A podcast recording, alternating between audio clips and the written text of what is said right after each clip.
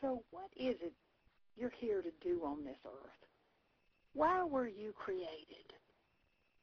And if you don't get it done, what will be left undone?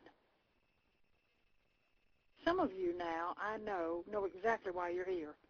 You understand your purpose and your mission and you work it out every day, but others, maybe more than not, wish you had a map. If I just had a road map to figure this out, you have a map. You have an internal GPS, God-powered system that will lead you to your purpose and to your calling.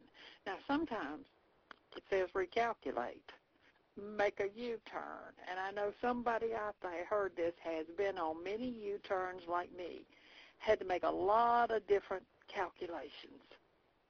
But God promised in his word, he said, my word that goes out will not return to me empty. So when he calls you, it is irrevocable. When God calls you, he will not change his mind but will woo you and encourage you and stay after you till you figure it out and answer his call.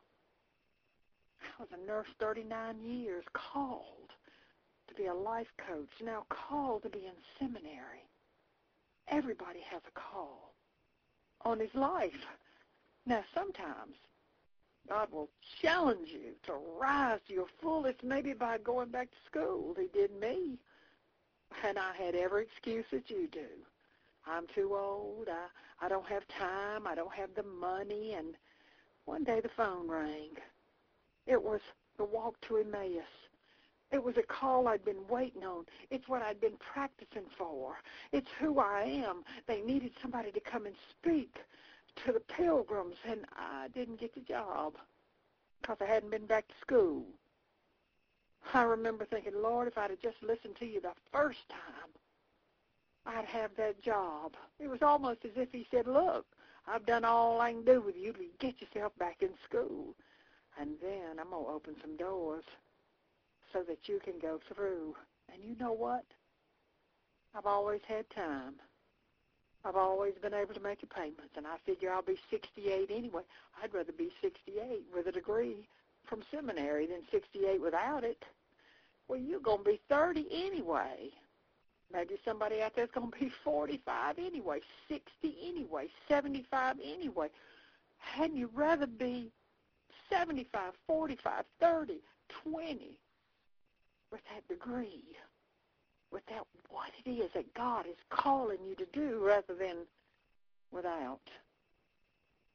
Well, what if you lose your job? What if you get fired or laid off in this economy? Your calling's bigger, deeper, and wider than that. You're going to be called to be before you're called to do. You may at times be unemployed, but you will never be uncalled. Well, what if I retire? the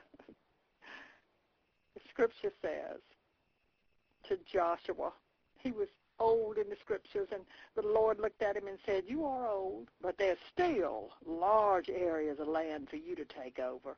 And there's another story in Numbers where God was specific. He gave Moses instructions for the retirees. The Levites were moving the tabernacle and all the furniture through the desert, and it took a lot of strength. So the Lord said, okay, you older men, you can retire from that, but now you can help your brothers in the tent of meetings. So where is your tent of meetings? God's never called you to sit in front of the TV. They didn't even have TVs back then. He's called you to get up and to share your gifts and your passion and show people your purpose. You may at times be unemployed. You may retire, but you will never retire from your calling.